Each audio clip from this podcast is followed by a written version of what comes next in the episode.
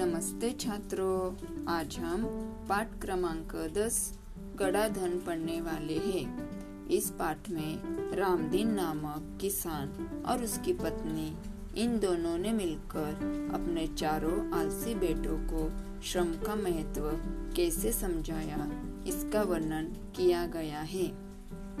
छात्रों आलस से हमें हमेशा दूर रहना चाहिए। अगर हमें हमारा भविष्य उज्जवल चाहिए तो मेहनत करना ज़रूरी होता है। जीवन में परिश्रम के बिना कुछ भी संभव नहीं है। तो चलो छात्रों, इस पाठ के जो वीडियोस मैंने आपको भेजे हैं, उसके अच्छे से पढ़ाई करो और उसके नीचे जो टेस्ट दी है, वो भी अच्छे से सॉल्व करो। All the best thank you